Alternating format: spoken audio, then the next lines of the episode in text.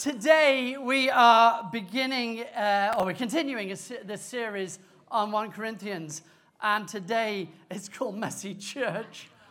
Um, and uh, it's 1 Corinthians 5.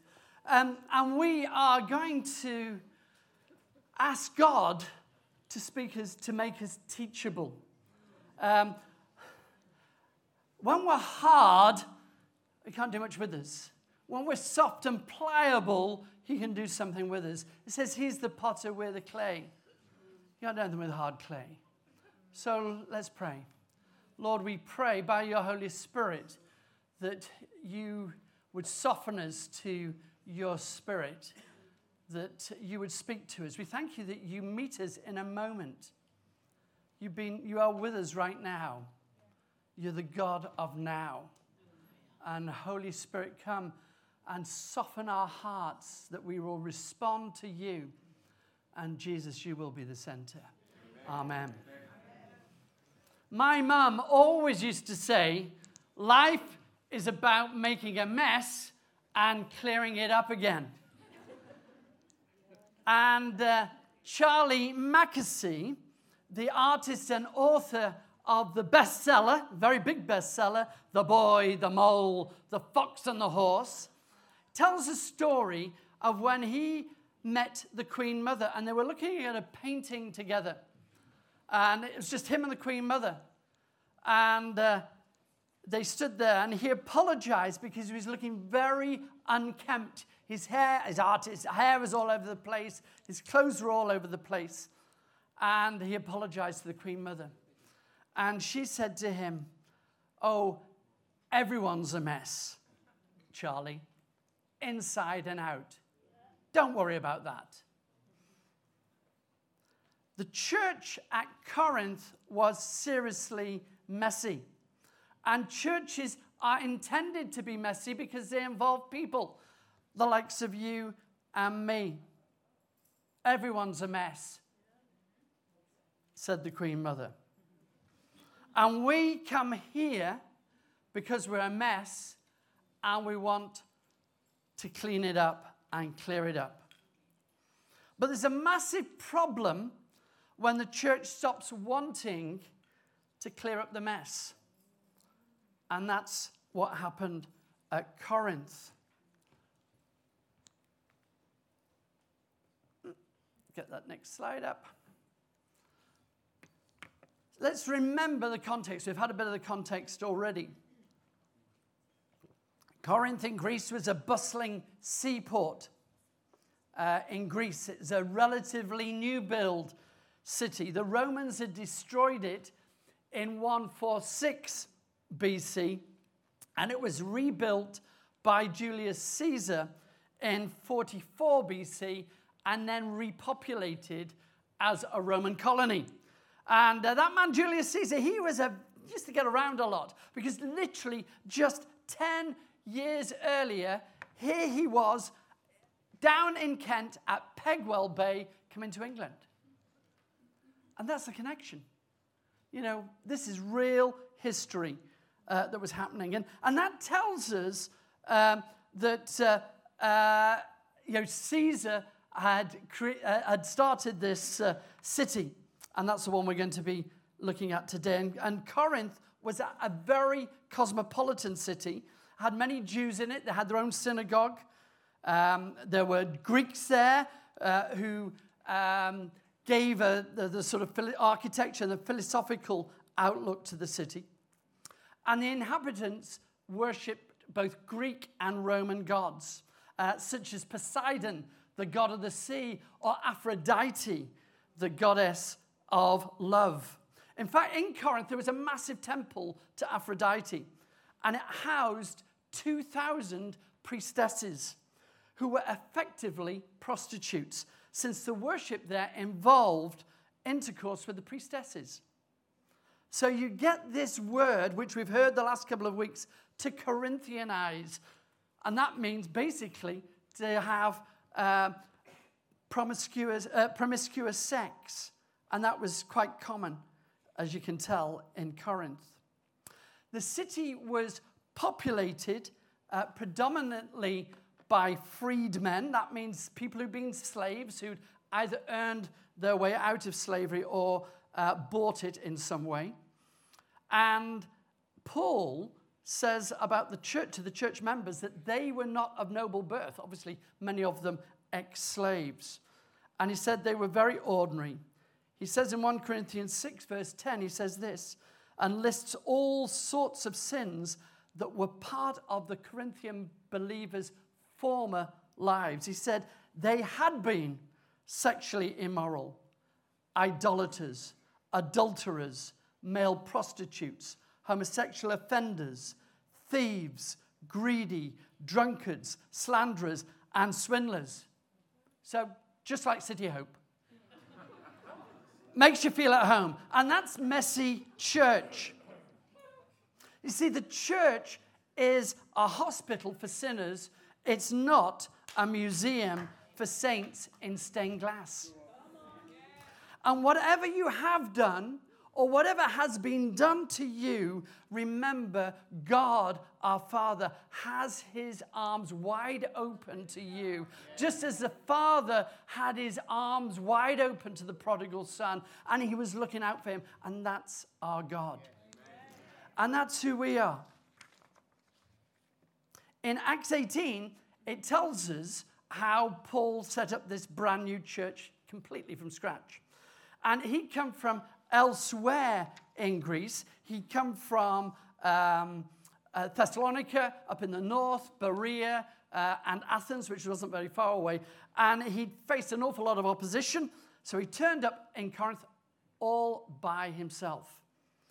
And I think he was skint because it tells us in Acts 18 that he had to go after work and he was a tent maker. So he set up business with a guy called Aquila and his wife Priscilla and they were in business together. And these guys had only themselves, I think they had a heart of gold because they'd not also been kicked out of Rome because they were Jews and they arrived in Corinth and they put Paul up. So Paul, homeless and skint as he started the church. And what's quite interesting is that we can corroborate the dates for all of this. If we can get Mr. Claudius up. There he is. We can corroborate the dates for this because we know from Roman records that the Jews were kicked out of Rome around AD 50. And so Aquila and Priscilla end up in Corinth, being kicked out of Rome, end up with Paul to start the church. Isn't that interesting? AD 50. 30, uh, sorry, 20 years, just 20 years after the death and resurrection of Jesus. You see, our faith is set in history in a time and place and in people's lives. The bottom line is uh, that Paul uh, began to uh, preach the gospel every, uh, uh, every Sabbath, which was a Saturday. He would go to the synagogue Uh, uh, in Corinth. Uh, and he would preach that Jesus was the Messiah. He would preach that Jesus is the only way to receive eternal life. but it didn't work out very well because the people of Corinth started to oppose him. And so Paul decided to say to them in uh, either Greek or Hebrew, pot on you, I'm out of here, I'm going to speak to the Gentiles. And that's what happened. In fact, he went right, literally next door. He went out of the synagogue, turned right, and uh, right there was a guy called Titius Justus, who was a Gentile Christian, and he set up church in his house right next door to the synagogue. And what was interesting is that the synagogue leader then turned up one of the following weeks with his family and they became Christians as well. And so the bottom line is a good number of people became Christians in this house uh, in Corinth, and Paul stayed there 18 months, a year and a half, uh, teaching them about Jesus and helping them to understand what a fantastic church was like. Job done, 18 months, move on. Well, not exactly. Uh, because what happened uh, was that Paul had moved to uh, Ephesus, which is in modern day Turkey. Uh, and uh, then he began to hear that the church in Corinth was beginning to go pear shaped. And uh, he couldn't just hop on a Flybe even then. Um, or a train or come over to Corinth. So he started to write letters. Um, so he couldn't fix it himself, so he started to write letters. That's where we get our letter of Corinthians from. And last week we heard from uh, Sarah how Paul began to address the division in the church because they were beginning to follow certain leaders rather than Jesus. And the church wasn't going well at all. But this week, chapter 5, we move on to the first of his sex talks. That's where we are today. And uh, we already knew that life was pretty spicy. I've told you about uh, the uh, Temple of Aphrodite. Uh, it was pretty spicy in Corinth, but you wouldn't expect things, you, you would, sorry, you would expect things to be much better in the church, but it wasn't. It was actually worse. So Jackie's going to read for us, so you'll hear her lovely dulcet voice coming up from the first row. Here we go. Oh, let me move on. Sorry, Jackie. One second. Thank you. It is actually reported that there is sexual immorality among you, and of a kind that even pagans do not tolerate. The, the Greek word, the ancient Greek word uh, for sexual immorality is porneia, obviously, where we get our word pornography from. And basically, it means sexual, any sexual activity outside of marriage. And in Corinth, then, as in London now, sex is a god. People think it must be pursued and worshipped at all cost. There's almost this perception if, if, if, if you're following uh, sex, you're happy, and if you're not, you're sad. Yeah. We have to turn that round. It wasn't hard for a Corinthian then and a Londoner now to think you could be religious and yet still act in any way you pleased when it came to sex. Greek culture could matter of factly say, mistresses we keep for the sake of pleasure concubines for the daily care of our body, but wives to bear us legitimate children. And who are, who are the people who usually suffer when sex is abused? Women and children all the time. Let me be clear, we're not being holier than thou here. We are all a mess. All of us are broken. And all of us fit in the sinner's category. All of us are actually in the sexual sinner's category. In Matthew 5, in the Sermon on the Mount, Jesus says this He said, You have heard that when it was said, Do not commit, sorry, you have heard that it was said, Do not commit adultery. But I tell you that anyone who looks at a woman lustfully has already committed adultery with her in his heart. And on that basis, all of us have sinned in our minds. We too are sexually broken. So we're not pointing fingers today. Because when you point a finger, you know what? Three fingers are pointing back at you. So, what exactly is going on in this Corinthian church? Over to Jackie. Would just get this up, please. There you go. A man is sleeping with his father's wife, and you are proud. Shouldn't you rather have gone into mourning and have put out of your fellowship the man who has been doing this? Whew. A man in the Corinthian church is doing something that not even non Christians uh, would do. He's sleeping with his stepmother. We're guessing it's his stepmother because it says his father's wife, not his mother. The man seems to be unrepentant uh, and wonder, what's all the fuss about? The ancient Roman writer and statesman Cicero said that this type of incest was an incredible crime and practically unheard of. Worse still, the Corinthians, as we read here, they're proud about it and pleased to ignore this man's notorious sin. They thought that it showed the world how tolerant and loving they were. But you don't show love to a, a body by being kind to a cancer. If this was left alone, it would infect the whole church. And Paul says, You should be grief stricken about it and put the man out of the church. If we move to the next one, please. For my part, even though I'm not physically present, I'm with you in spirit. As one who is present with you in this way, I have already passed judgment in the name of our Lord Jesus on the one who has been doing this.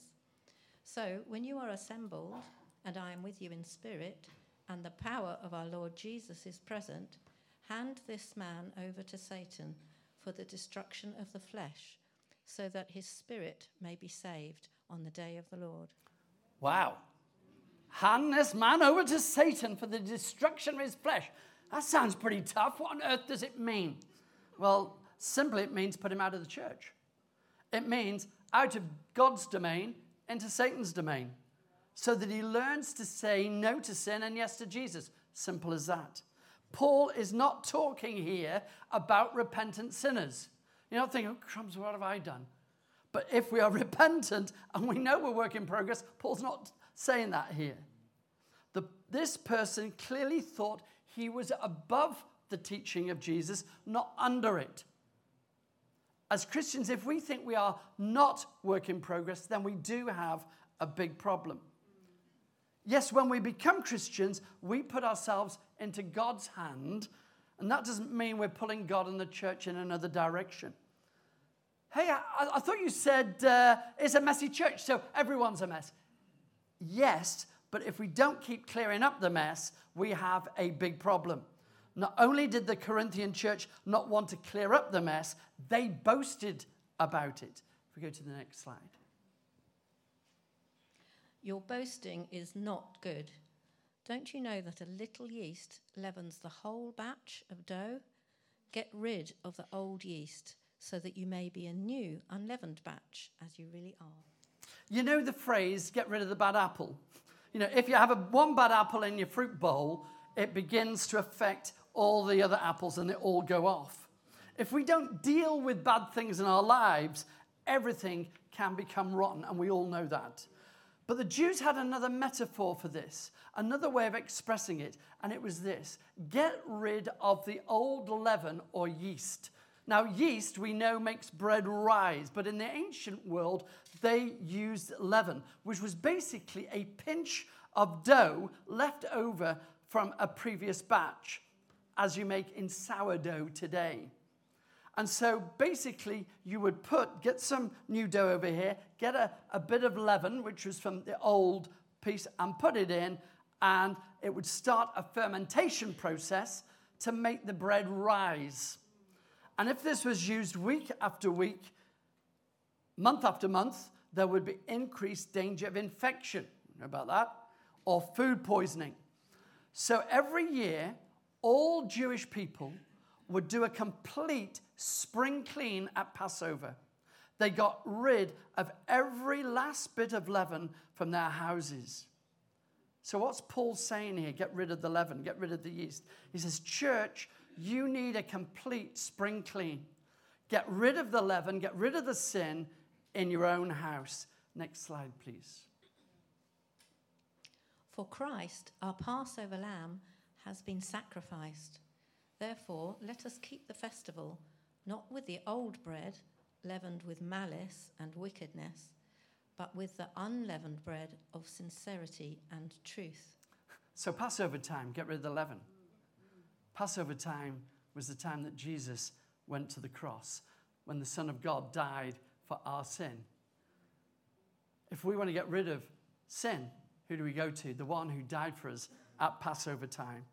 That's how seriously God treats sin that he should send his son to die on our behalf. It's not to be trifled with, it's, it took Jesus to the cross. If we go to the next slide.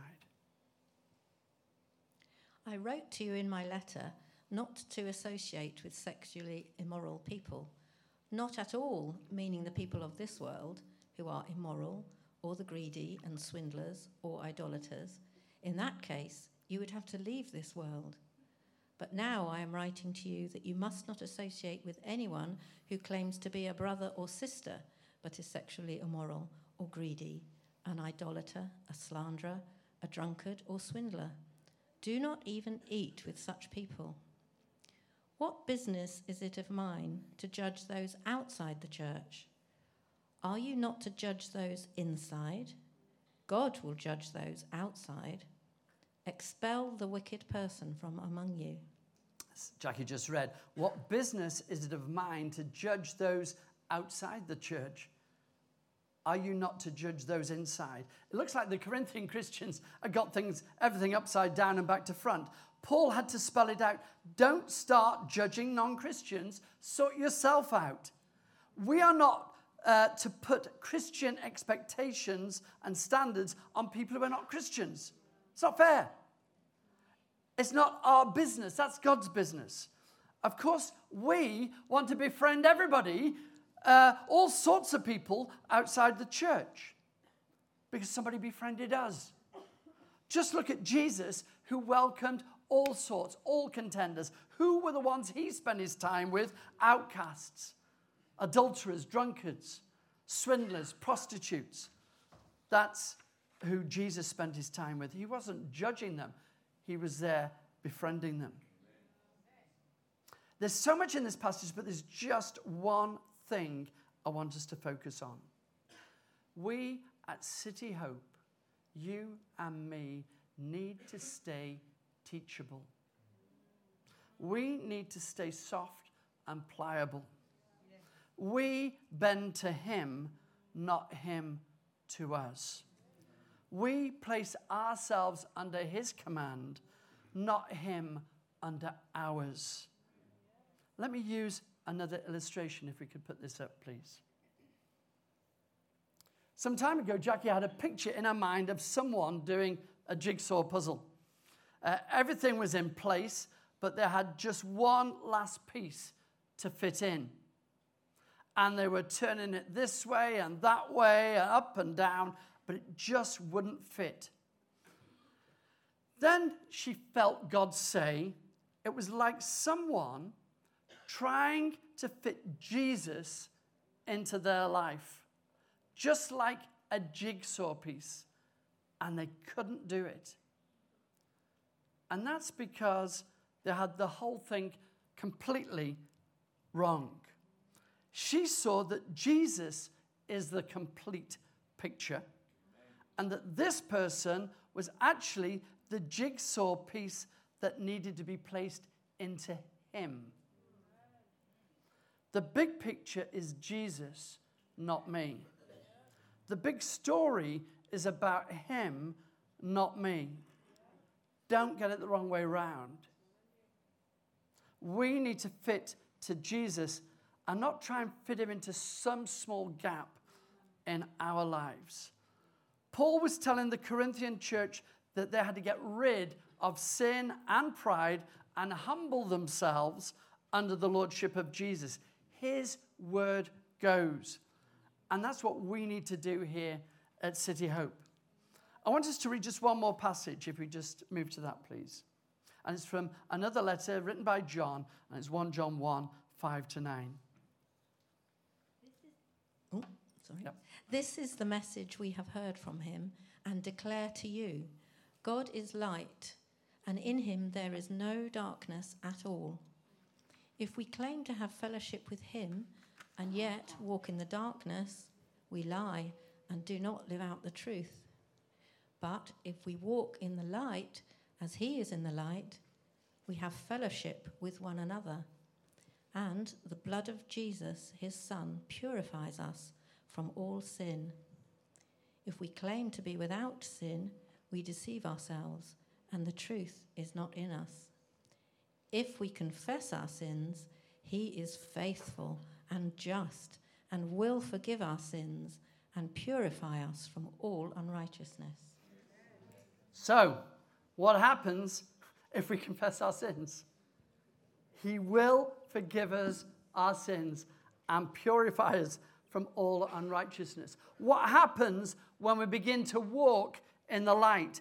Things change, we change, God restores us, He brings back joy. We begin to see His purposes more clearly. And here's the good news that seems uh, th- that is what seems to have happened to the man who was sleeping with his stepmother. Because Paul wrote another letter called uh, 2 Corinthians. And in 2 Corinthians chapter 2, it seems to tell us that this man had repented, that this man uh, had put things right, had stopped that relationship. And he appears that, um, and so it tells us in 2 Corinthians chapter 2, it says, Paul now writes to the church about this very man we started off with. He says, You ought to forgive him and comfort him so that he will not be overwhelmed by excessive sorrow. I urge you to reaffirm your love to him. Let's examine ourselves. Let's ask Jesus to clear up the mess in our own lives. In a, just a few seconds, I'm going to read this, I'm going to say this prayer, and this is what I'll, I'll say. I said, Jesus, will you wash me clean of all my sin and fill me afresh with your Holy Spirit? I give my life afresh to you and ask you to fit me into your great purposes and big plan. I am yours. If that is where you are today, and that's what your prayer, I'd like you to stand and I'm going to pray a line and then we'll respond to that. So if that's you, do stand and we will pray that together.